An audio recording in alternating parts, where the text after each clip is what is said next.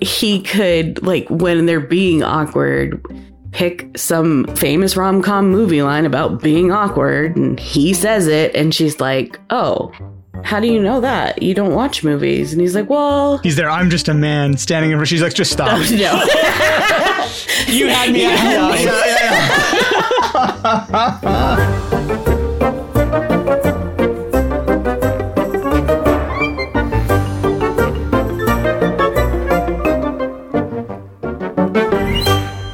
Hey there, story fans. Welcome to Almost Plausible, the podcast where we take ordinary ideas and turn them into movies. Today, we're going to attempt to create a movie about a padlock. And when I say we, I of course mean my wonderfully clever co hosts Emily hey, guys. and F. Paul Shepard. Happy to be here. I feel like padlocks are one of those things that can be weirdly divisive, with some people preferring keyed locks and other people preferring combination locks. Do either of you have a padlock preference? I like the key locks. Yeah, key locks, absolutely. Anybody can get into a padlock if they know the combination, or a combination lock if they know the combination. Obviously, I guess that's in the name. I can see how people wouldn't want to have to carry something around, though. Hmm. You make a compelling point. On the other hand, I remember in high school, I had a lock on a locker, opened it a bajillion times, and then just one day could not for the life of me remember what the combination was. That has happened to me so many times.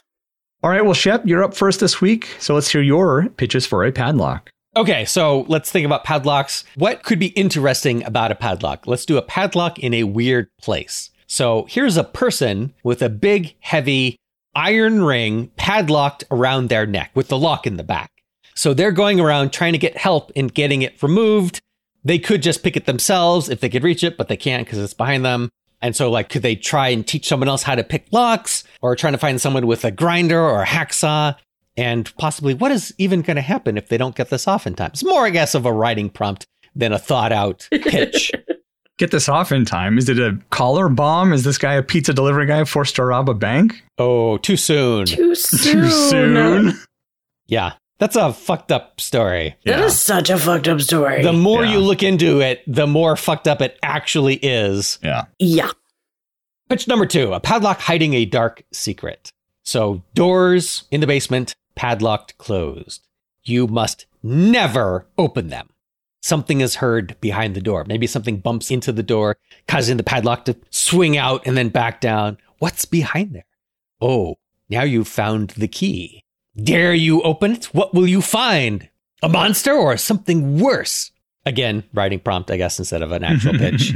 I mean, that's basically our show. Right. Because there could be a monster in there, but there could be a kidnap victim in there, or they could be your evil twin sibling, Mm, or yeah. it could be your parents' murder room full, or uh, trophy room full of yeah murder trophies.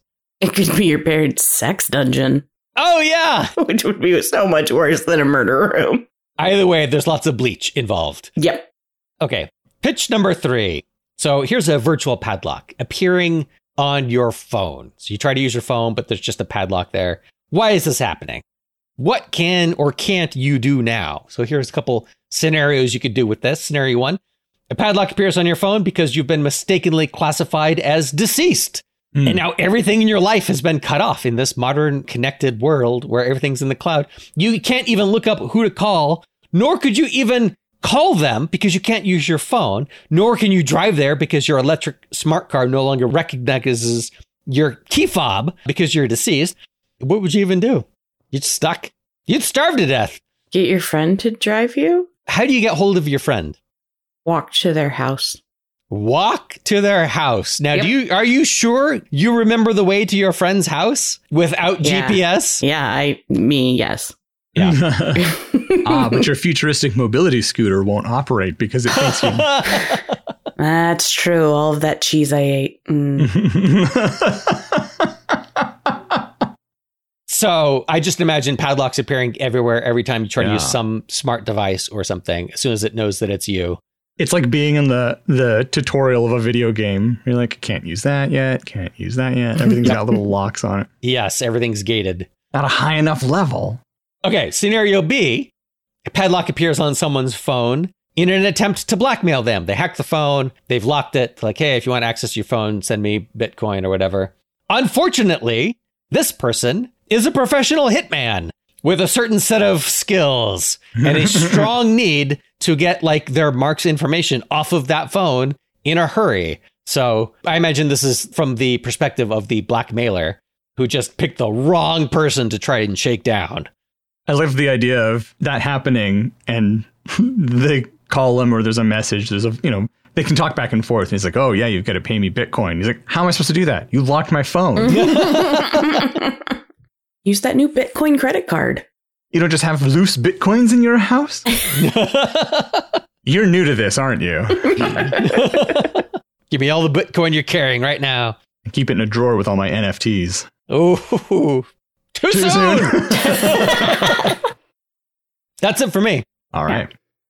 I have three real ideas. One is, I don't know, it's an idea, and the other ones are prompts. So my idea is an escape room horror film. For example, the film Escape Room, which I learned exists after I thought of that idea.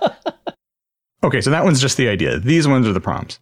A magic or cursed or charmed padlock that prevents evil spirits from getting out of whatever it's locked. So it's kind of like the containment unit in Ghostbusters or a Pandora's box type of situation. If you unlock this magical padlock, then Like the doors in your basement that are padlocked exactly, exactly. that you must never open. My next idea is that a locksmith is hired to pick a padlock, and they do, but it turns out that the person who hired them was not the legal owner of whatever was locked. Perhaps the thing that was locked belonged to the government or some corrupt police. Now the locksmith is being hunted throughout the city and must escape using their skills and wiles. You could almost combine that with the second half of Shep's pitch, messing with the wrong guy. Yeah, Hmm. actually. My final idea do you guys know what love locks are? Yeah. I think so. Some of them are specifically designed for this, but the basic idea is you take a padlock and you lock it. Usually there's like a bridge Yeah, that everybody okay. does this on. You lock it on a fence. Actually, the park downtown has some of these. Yeah, they're starting to do Um, it there because it's really popular in France and they've actually put the Right. kibosh on it now. Right. Yep. And adds like a ton of weight to the bridge. And It's popular in Japan as well. they actually sell padlocks specifically for this where there They is no don't have a key. lock. Yeah, Once you lock it, that's it. Yeah. It's just Yep. locked. So there's a bridge or something like that where people put love locks, except that when these locks get picked or removed, cut off, whatever it is, that causes strife in the couple's relationship. So either the bridge has a spell on it or these specific locks have spells on them. True love forever, as long as the lock, once closed, is never removed. So what happens when all these locks get removed? So, like some city ordinance or city council, like we're putting too much undue weight on the Yeah. bridge. We need to go through and cut all of these locks off. And then suddenly there's a, a wave of divorces throughout the area. and- yeah.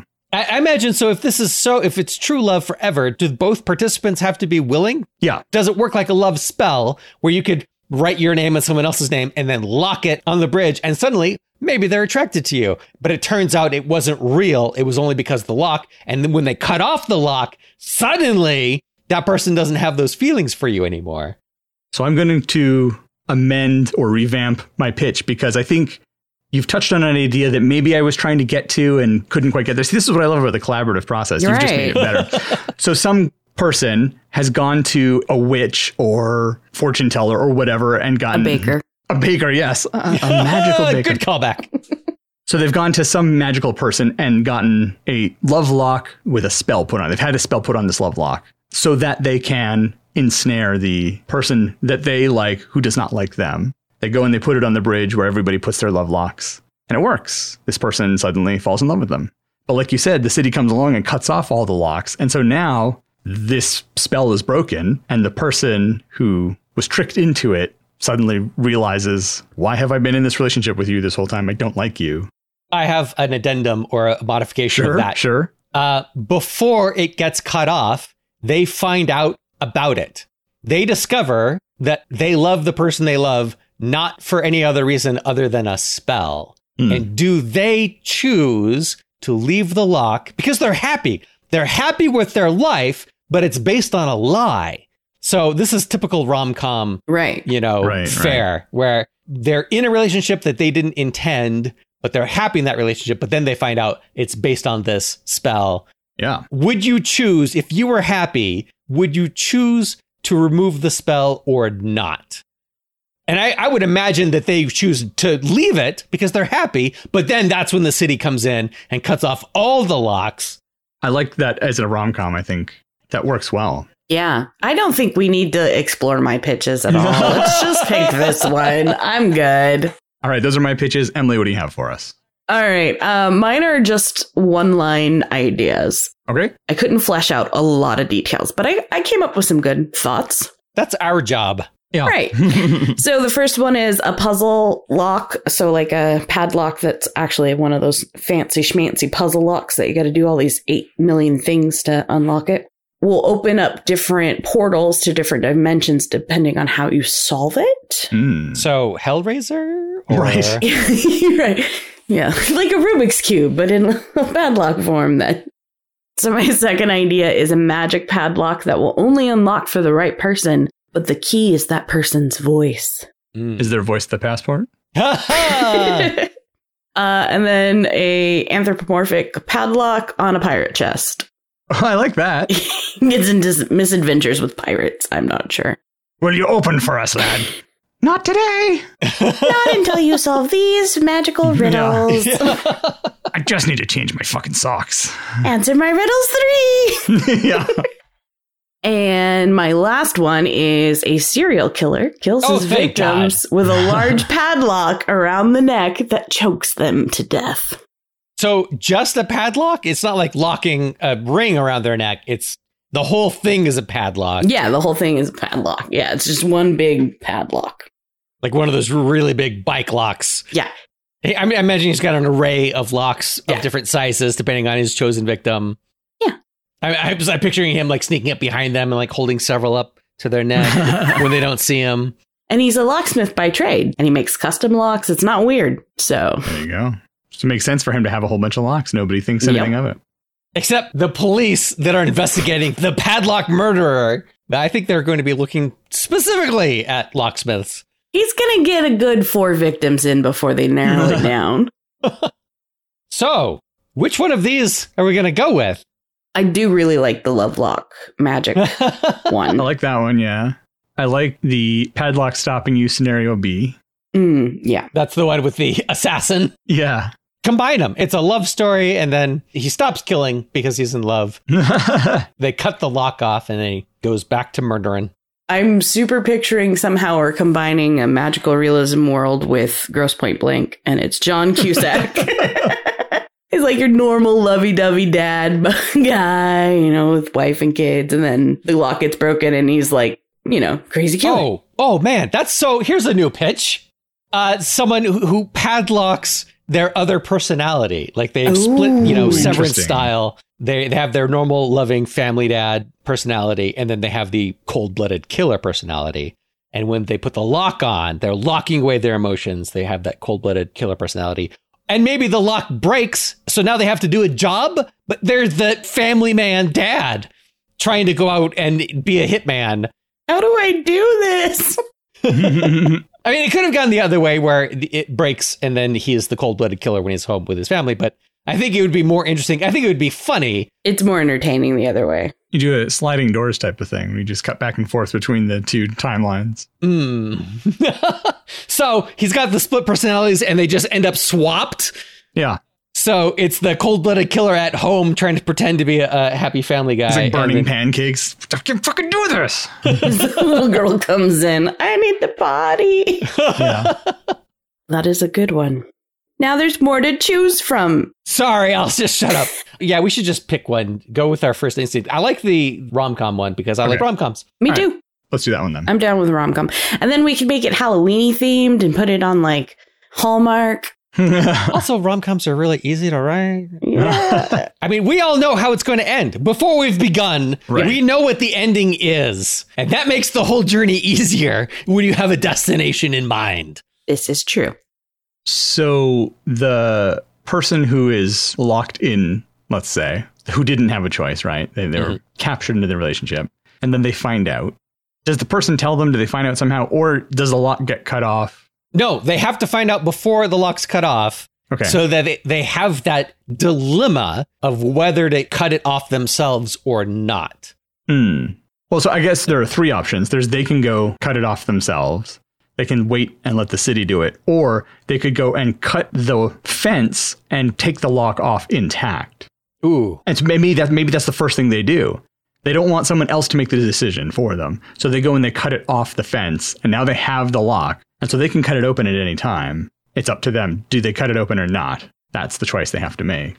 That's vandalizing a fence. That's vandalizing, you know, public property. Also, fences are much harder to cut off than just the cutting the lock off. I mean, if it's a cyclone fence, Is it a cyclone fence? What sort of cheap Yeah. city is going to spend money to have all the locks cut off if they're just putting up cyclone fences? it's easier to walk along with bolt cutters than replace all of the fencing. Maybe the city hires a, a lock sport group to come down and get them all off. A lock sport group? Yeah, it's people who pick locks for fun. I mean, that could also be a, a thing. Like they just organize an event where pick as many locks as you can. We're going to time it. We're going to have a competition. Okay, what if the person who's forced into the relationship because of the lock discovers it and does have that dilemma and they choose not to unlock it and then they find out about this event. So now it's a race for them to get there to prevent them from unlocking that one hmm because she he or she doesn't want to give up what life they do have. Because I feel like the dilemma isn't so much like, well, I'm happy, I'm comfortable. Because wouldn't you still want to make the choice to stay in that if you're under that spell? Like, how do you know Yeah. the spell isn't controlling you to just say, you know, everything's good? And then when it's Yeah. broken is when you have the real choice of, do I relock it? So if they have that event where they're unlocking it and it gets unlocked and then they have to make that choice. I think so. If we're going to have that unlocking event, I think that they should learn lockpicking real quick and try to unlock that lock so that they can have that lock so they can make the decision later, like you said. Mm. Do I relock it? I don't think they should relock it. I think the whole point is that they don't need. Yeah, that's the. yeah, we've seen I mean, that's eventually how it goes. Do they relock it and it doesn't matter because the spell has already been broken? Is a one time thing. Yeah, I get, you could see it as a symbolic relocking of it. He or she does it in front of the other person, you know, of like, I'm making this choice this time and then locks it, even knowing the spell is broken. It has to be a he that was the, I guess, victim Okay. Because it would Yeah. be. It's problematic Yeah, if this it's is a true. woman. Problematic either way, but Yeah. It's yeah. Sexism. Double standards for everyone. Yeah. I'm trying to decide how I want the breaking of the spell to happen. I think it should be their choice, right? Like they choose to break the spell to unlock the lock. Yes. If you have that unlocking event, they go to that lock and they're trying to pick it and trying to pick it and trying to pick it. And other lock pickers are getting closer and closer and closer. And then they finally pick it off and they're happy momentarily because now they have the locks. Their plan is I'll take the lock off and I'll re-lock it. Right. But as soon as it's off, the Mm. wind, you know, blows and the spell is broken. And now they're holding the open lock. And at this point, do you choose to relock it, knowing that you were happy when it was locked, but also knowing that you were being, you know, mind controlled, basically? So it's again the dilemma. If it's locked, you want to keep it locked. If it's unlocked, you probably want to keep it unlocked. right. Is this the beginning or the middle of the movie? I feel like that would be the middle. Yeah, it's the middle. That's what I was thinking. So, what is the entire first half of the movie? We must start with the one person being rejected. Oh, yeah. He's never giving her a chance. And she thinks that's why. Like, they're a good match. They'd be a good couple if only he would just give her a chance and got to know her. but he's interested in somebody else. I don't think he's interested in anyone. I think he's Hmm. just busy with work Mm, and he's not looking for a relationship. Otherwise, she's breaking up. mm, Right, yeah, right. What's yeah, the yeah. redemption for her for Right. ruining these people's lives? No, she can't be a villain villain. She's just, she thinks she's doing the right thing. She thinks he'd be happier in a relationship. Well, yeah, because he would be able to redirect his focus from working all the time to enjoying life finally. Yeah. So she's she's doing him a favor. Right. In fact, maybe he's he complains about that. Like, oh, I'm so stressed out, but you know, it's all worth it for you know. I make a lot of money at my job, and she's like, well, what good is that money if you never have the time to do fun things? You can't You don't spend yeah, it. Yeah, you don't yeah. ever have time to use it. right. You never take vacations. How does she find out about this person who can put the spell on the law? Could she just be a witchy person herself? Like maybe she just doesn't have the gift, but somebody in her family does. She works at a witchy bookshop. Uh, see, I think that's too convenient. I think that it should be just a chance encounter where she has a. Whoa, a- hold a- on. Whoa. Is Shep suggesting coincidence? Uh, yes, because for a reason, for a purpose. So it's not a thing that she could normally access. It's not a thing that she could normally get to, but she has this random encounter and has this fleeting opportunity to get this enchanted padlock to make this love spell. And she has to take the chance to get that padlock right then before she's even decided whether she's going to for sure do it or not. She has to get the lock. And then it's dilemmas all the way through. Now she has the lock and it's like, do I actually use it? Do I, you know, what do you have to do? Pluck a hair off his head or whatever and put it in the fucking whatever. She's got to do a thing, but it's a thing that she has to consciously choose to do when Right. it's not convenient. But now she already has the lock because she made that choice whether or not to even have the option later. And now she's more inclined to use it because she has it. Because she has also got that ethical dilemma. Am I doing the right thing? Am I harming this person by trying to make them happy that they didn't choose? Does she have the opportunity at a fair?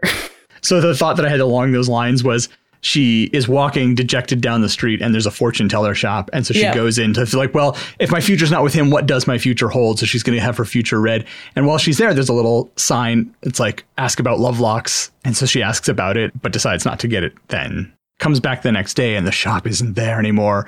But there is a lock on the ground in the empty lot.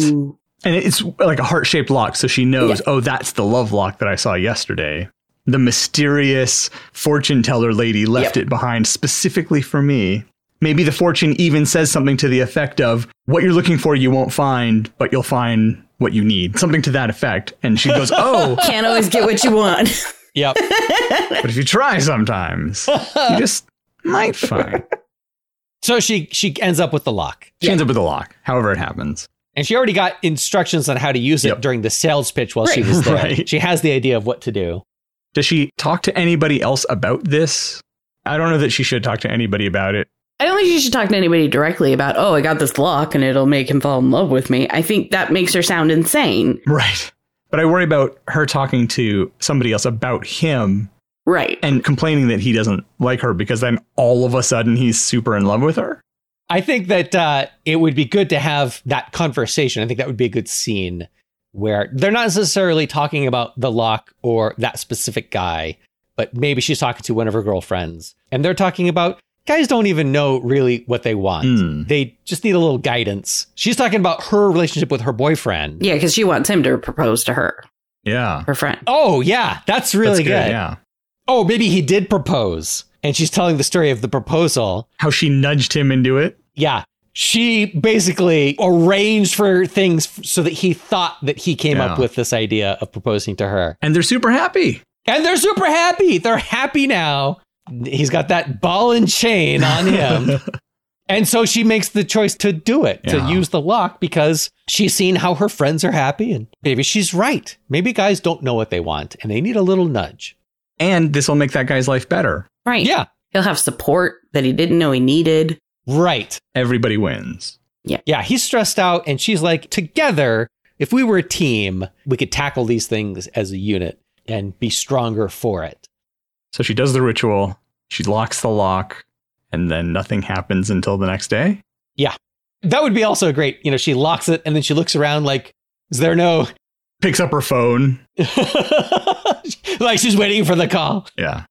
So, yeah, so the next day, maybe she encounters him at the same spot in the morning. Like she works at a coffee shop that he comes Mhm. through at the first floor of the building. Yeah. And they kind of flirt, but nothing ever happens. And then this time, he asks her out. Yeah. That's good. So it's like, was it even the lock? Or did he just finally decide? Right. I like that. I like Because that she too. keeps saying, we should get together, we should do something. And uh, he finally agrees and says, yeah, let's do whatever. And then you have the whole their budding relationship. So now, does she once again say that while he's there, or does he initiate it this time? She waiting to see did the lock work, and he says, "You know what? You're always asking me out. I think we should go out." I think that it's a thing that they say every morning where she Hmm. says something like, let's get together on this weekend or whatever. And he's like, I have, I'm working late. And he says that every, every, every time. And then this time she says it, expecting him to say, I'm working late. And then he goes, actually, yeah, let's do it. So I have the best cheesy idea. Okay. Go ahead. Cheese it up. She uh, puts a movie quote up every day, and if you get it, you get a free coffee or or discount or something. And um, he never knows them. He always is like, "Oh, I give up. What is it?" And she'll say, and she's like, "I can't believe you've never seen Top Gun or whatever." And he's like, "Well, I'm busy all the time." And she's like, "Come over this weekend and we'll watch it." And he's like, "Oh man, I'd love to, but..." And then that's their routine every time. So this time he doesn't get it, and she says, "It's this. I can't believe you didn't. It's big. I can't Yeah. believe you didn't get it. I can't believe you haven't seen Big." That's great. Yeah. And then she's like, You need to watch it. You come over this weekend. I'll make some dinner. We'll watch it. And he's like, You know what? Yeah, let's do that. Yeah. That's great. Yeah, that's it works. It's so good, Yeah. especially the big. Yeah. Yeah, the big part. But also from his perspective, he's the one making the choice at that time. Yeah. All right. Well, we're going to take a quick break. And when we come back, we'll lock down the rest of our story. Ah.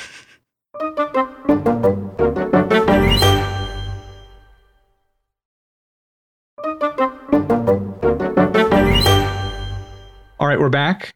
Our main character has gotten a possessed lock or a, a lock with a spell on it to cause the person of her dreams to fall in love with her. She's locked the lock. The spell is active, and he has agreed to go on a date with her. So, what happens now? they start a relationship. Montage the love. Montage. Yeah. Yeah. I think so. You see them getting closer and cozy, walking around the city in the fall with big sweaters and cups of coffee. Why are they getting coffee? She works in a coffee shop. I have my fantasy ship. How far does the relationship go before everything becomes unraveled? Are they engaged? I want them to live together. Yeah, they should definitely be living together. Um, Oh no. No? I was thinking it would be on the verge of them moving in together, and that's when it, the reveal is. Oh. Although now that you say it, them living together adds a whole nother layer to this, where if they're suddenly breaking up their relationship, he's got to get all his stuff out of her house or whatever. I guess she's got to get her stuff out of his house. If he has the higher paying job, doesn't matter. Don't However, about it. they arranged it. Yeah, but she's got the quirky, fun apartment. Maybe they get a new place together. Mm. Well, then it's super awkward because sh- can she afford on her coffee maker salary to stay in this larger place? I like that that would be an extra conflict of, well, who gets to keep the apartment now? That's a tough scene. Yeah. What happens? Does she move out? Can she afford that apartment? Like they just moved in. She's going to move out because she, No, Because he's the one breaking up with her. So that's part of his businessman mentality. He's like, the apartment's paid for six months or whatever. Yeah. Mm. get a roommate. Yeah, I'm going to come by and get my stuff. And that's it.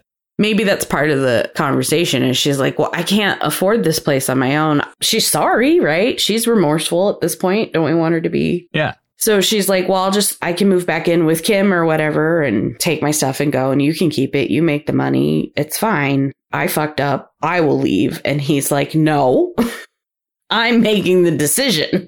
Maybe he says, I don't want an apartment full of bad memories. Ooh. Ooh, twist that heart. Okay. I like that. He moves out. Well, I, presumably they're going to both have to move out at some point. Yeah, she's got maybe a couple, because he's like, it's paid up for a couple months. She presumably is trying to win him back before the lease is up? Oh, yeah.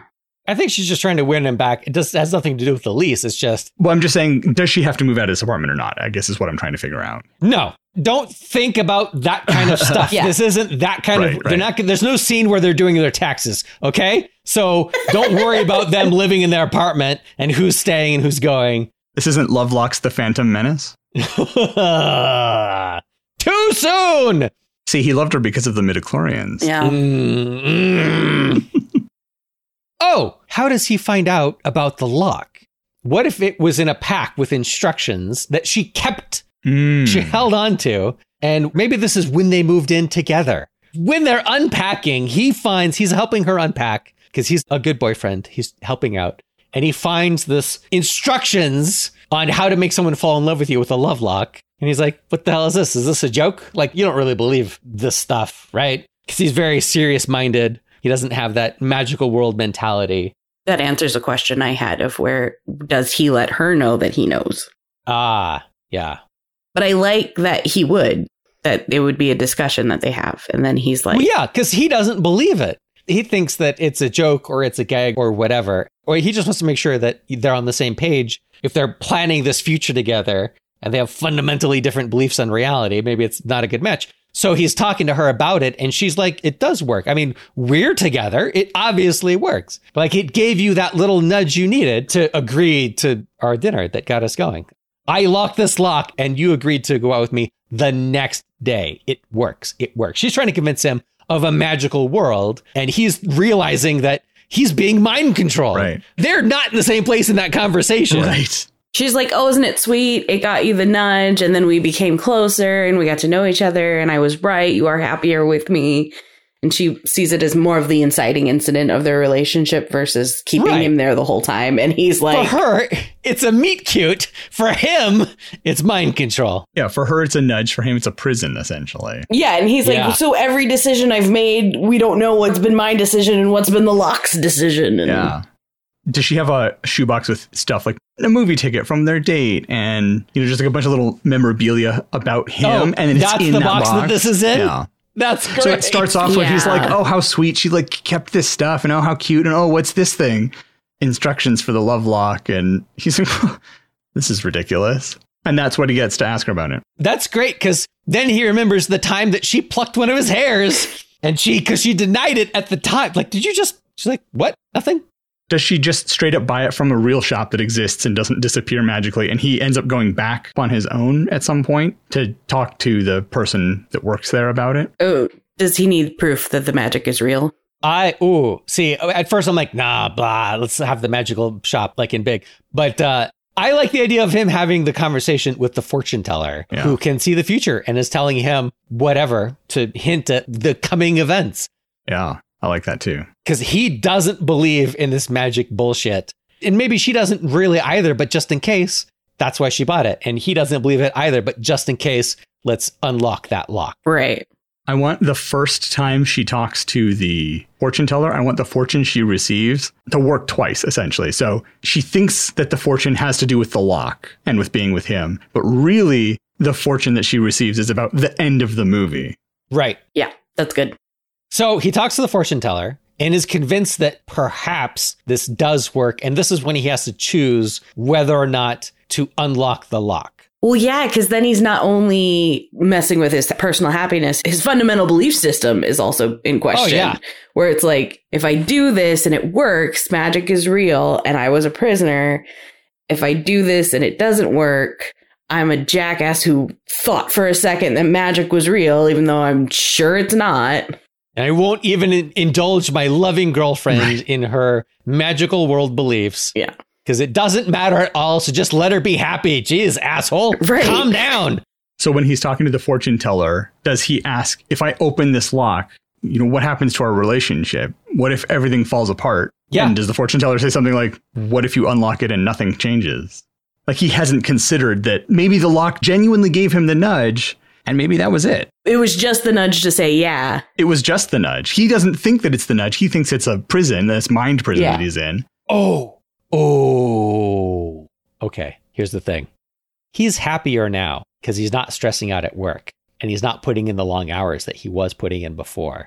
And he may be passed up for promotion because he's not putting in the long hours. Yeah. But he now thinks the promotion wouldn't make him as happy as his relationship is making him.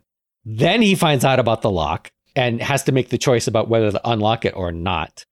So when it does get unlocked later and the spell does wear off, he's upset that he hasn't been putting in the hours at work because he definitely would have been doing that And he would have gotten that promotion. and he would have gotten that promotion. So now he's like, he can maybe put all his effort into work again and try to bypass the person that's catching up to him in sales or whatever and retake that promotion. But that means completely cutting off the relationship because he doesn't have time for her anymore. He can't do both. Right. He has to choose. So it's not just that he was mind controlled, but he very clearly can tell that he made choices that he wouldn't have made, which would be great again. So it's you have the scene later on where he's in the office in the middle of the night and uh, he's gotten the promotion or whatever. And that's when that feeling of emptiness kind of settles in Yeah. that he's getting what he thought he wanted Right. before, but he's no longer happy with it because he now can compare and contrast it with being in that relationship with her and not putting all his effort into work.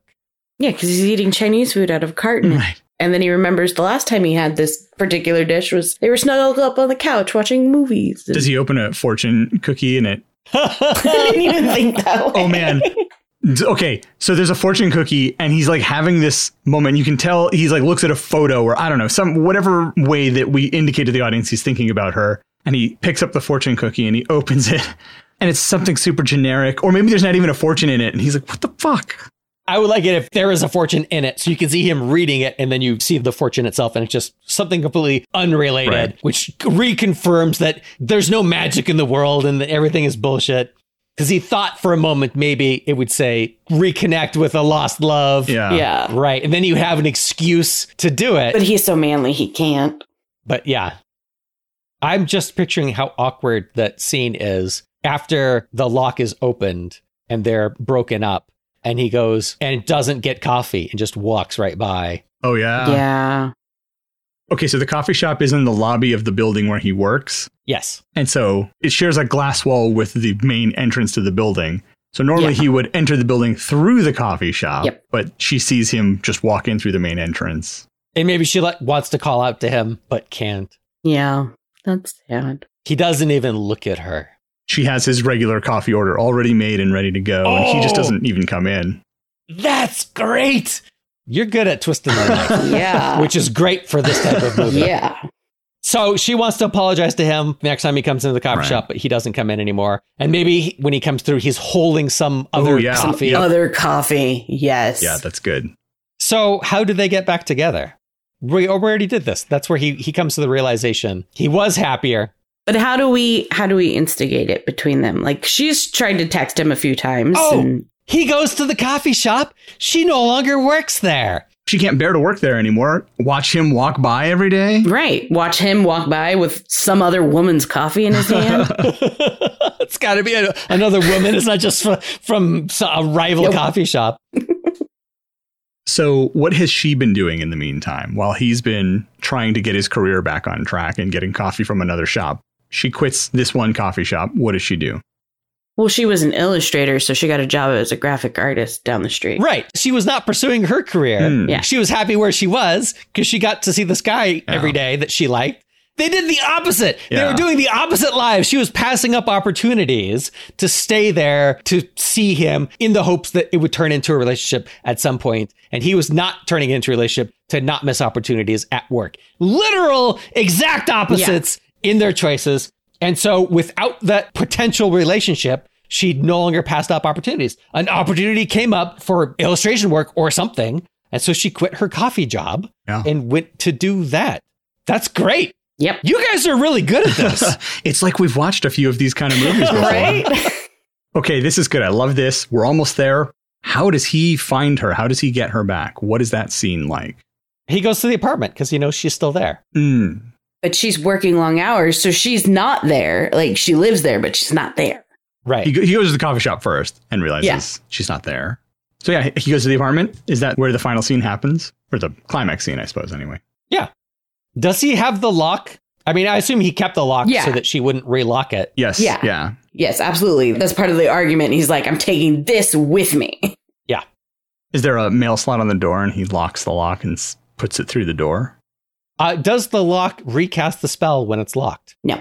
Well, so that's why I was kind of thinking about maybe he opens the lock with bolt cutters so that it cannot be relocked, but he doesn't need it. Do they go and buy a new lock from the fortune teller together as the denouement? Actually, I like the idea of the bolt cutter and then them going back to the bridge in the denouement and locking it to link your hands together, locking it. Is she actually at the apartment? She's not there when he arrives. Right. And he thinks that she's not there. You know, she doesn't live there, maybe. He's Hmm. finally realized what he gave up on, and she's gone. She's gone. He has no way to get a hold of her. She changed her number. She doesn't work where she used to work, and apparently she doesn't live where she used to live. And he's out of options. And it's raining. Does he go back to the fortune teller to try to figure out where she is? Why would he- the fortune teller? Because she's a fortune teller, so she would know. I figured that she just shows up while he's there. Like he's not, he doesn't leave. He's going there to meet her, and there's no answer at the door. So she comes back.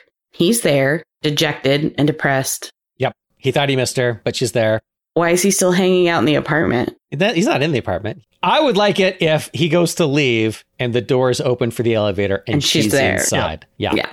So what's this conversation then? Is she happy to see him? Yeah. Well, obviously, I think she is, but she wants to be reserved. Right. Because she also got her heart broken. Right.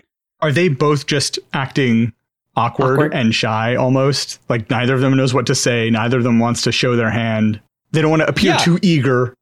Right. So that was his whole problem to begin with is he's so reserved and doesn't focus on relationships and just was spending all his time at work because he's good at that. Yeah. So he's doing what he's good at in life, which is working and not being in relationships because he doesn't really know how to talk to people. Like that's maybe a, a thing that you could establish Mhm. early. So he says, you know, I thought I missed you. And she goes, Oh, I was out. We had a gallery showing or fucking whatever. I don't know what it was. Whatever job do. she did. Right. Whatever job she's doing, that's where she was at. So it's the, again the opposite. He's trying to talk to her and she was working. It's perfect. Has he? Nope, nope, he hasn't. This is 2022. He has not rented a movie and brought it over. Who's got physical media, old man?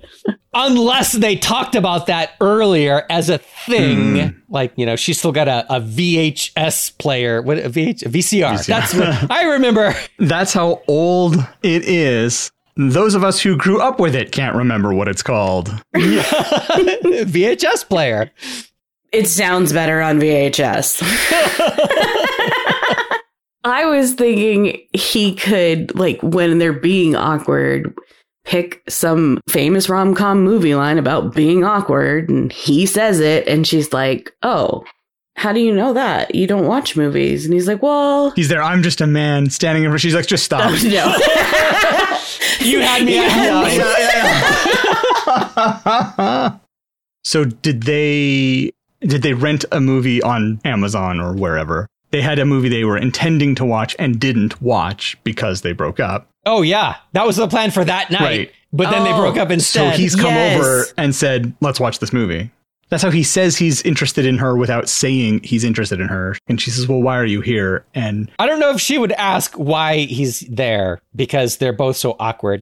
They're not asking questions. Each one is making a statement, hoping the other one will Mm. ask whatever. So he says, I thought I missed you. She says, I was working. And then he'll say, I still haven't seen whatever movie is that they had rented. And so she'll say, Oh, me either.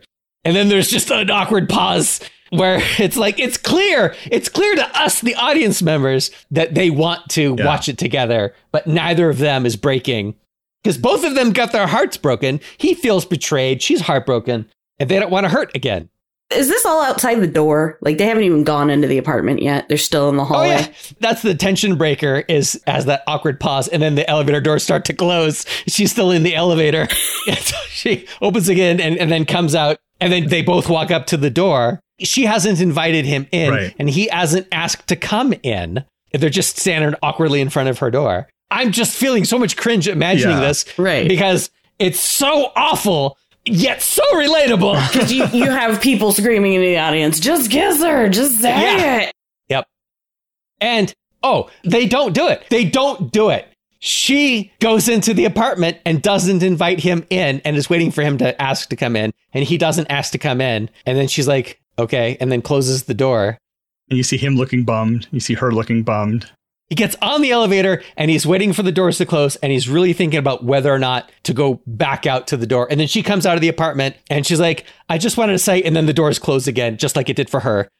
So they run down. She runs down the stairs to the lobby. No, no, no. He opens the doors oh, again. I- I, thought think it- he should just either put his hand out or push the button and have the doors open. Agreed. And, you know, like what? What were you saying? Oh, established earlier that he doesn't put his hand out to open elevator doors because he thinks it'll cut his arm off. Like he's got an irrational fear about it. And she's like, oh, that's crazy or whatever. And then at that moment, when she's trying to talk to him, the door's closed. He puts his arm out and keeps the door from closing. So that tells her he's here for me. He's going past his fear for me. Right. But he didn't do that a moment earlier when it closed on her. Right. Who makes the final move? It has to be him, right?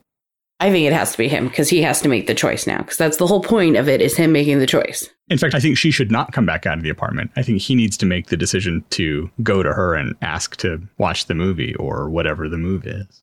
Oh, she keeps telling him to ask her out. That's their flirting. Mm. She's not asking him out. She's saying, You should ask me out. Right. You should ask me out. You should ask me out. You should ask me out.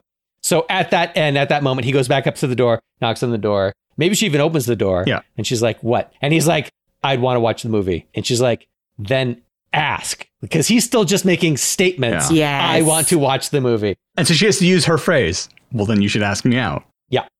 And then he does. And she goes, I'll think about it and closes the door. So really, because it's a rom com, he asks her out, and he doesn't even finish the sentence. She's already in his arms, kissing him. Yeah. Yeah. Yeah. 100%. Maybe this is where you have the uh, you had me at hello m- Yeah. movie quote callback. Oh yeah, that's great. After the kiss, they're in each other's arms, looking at each other. You had me at hello. Stop it.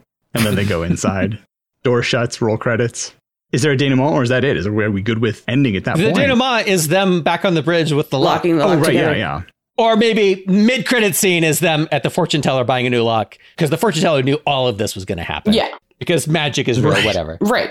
And that's when she overcharges them for the locks because she knew she could get two sales out of them.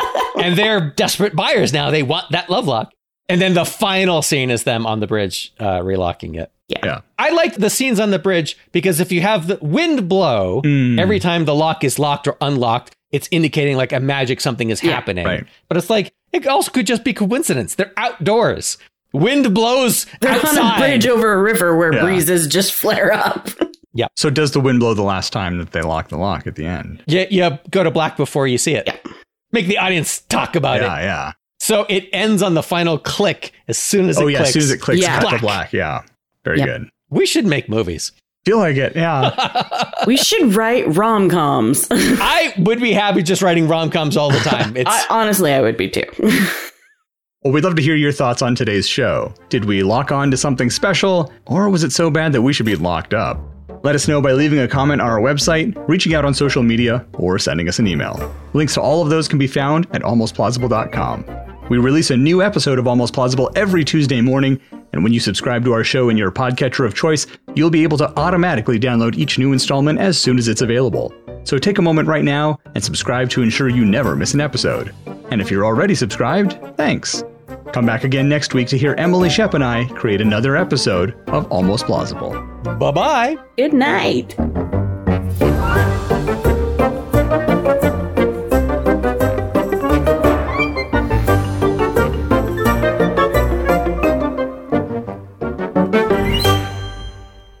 I got robbed uh, in high school because someone knew the combination for my locker. And it was the built in locks, right? In which, if you knew the combination for that locker, you could just open it whenever. And they did and stole like my expensive TI calculator and uh, could not afford to buy a replacement one. So you're saying there's some trauma that you've gone through that's informed your decision about locks? Yeah, I don't like combination locks. They also left a note that said, You wear too much black. Like, That's, That's, uh, rude. That's so you're the one Yeah. robbing me. So right. lay off the criticism, maybe. I'm in mourning for my TI calculator that I can no longer afford. And this was before school shooting, so it's not like they were worried about you. Yeah, right. This guy wears a lot of black and he just got robbed at school. actually. So for some reason, I went through a goth phase before it was cool. Didn't we all? No, no, no. Remember, I'm older than, than everyone else. So when I went through the goth phase, there were still gothics. So I, I had dyed my hair black and I wore a gray duster because I couldn't get a black one. And uh, I just thought I was the coolest cat. And I changed schools a lot. And so people were just like, oh, this is just a weird kid that has got long dyed black hair and wears a duster. And when they finally got to know me, they're like, oh, you're so much more mellow than you. like, we don't know what you're trying to project, but what you're projecting is let's not turn our back on this guy in case he pulls a knife out of his trench coat. I'm like, oh, wow, that's not what I was picturing at all. So I cut my hair and stopped wearing the trench coat. I was like, you were Christian Slater and Heathers. yes. And then the basketball diaries came out and everyone sort of looked over at you like, hmm. oh, shit, this guy.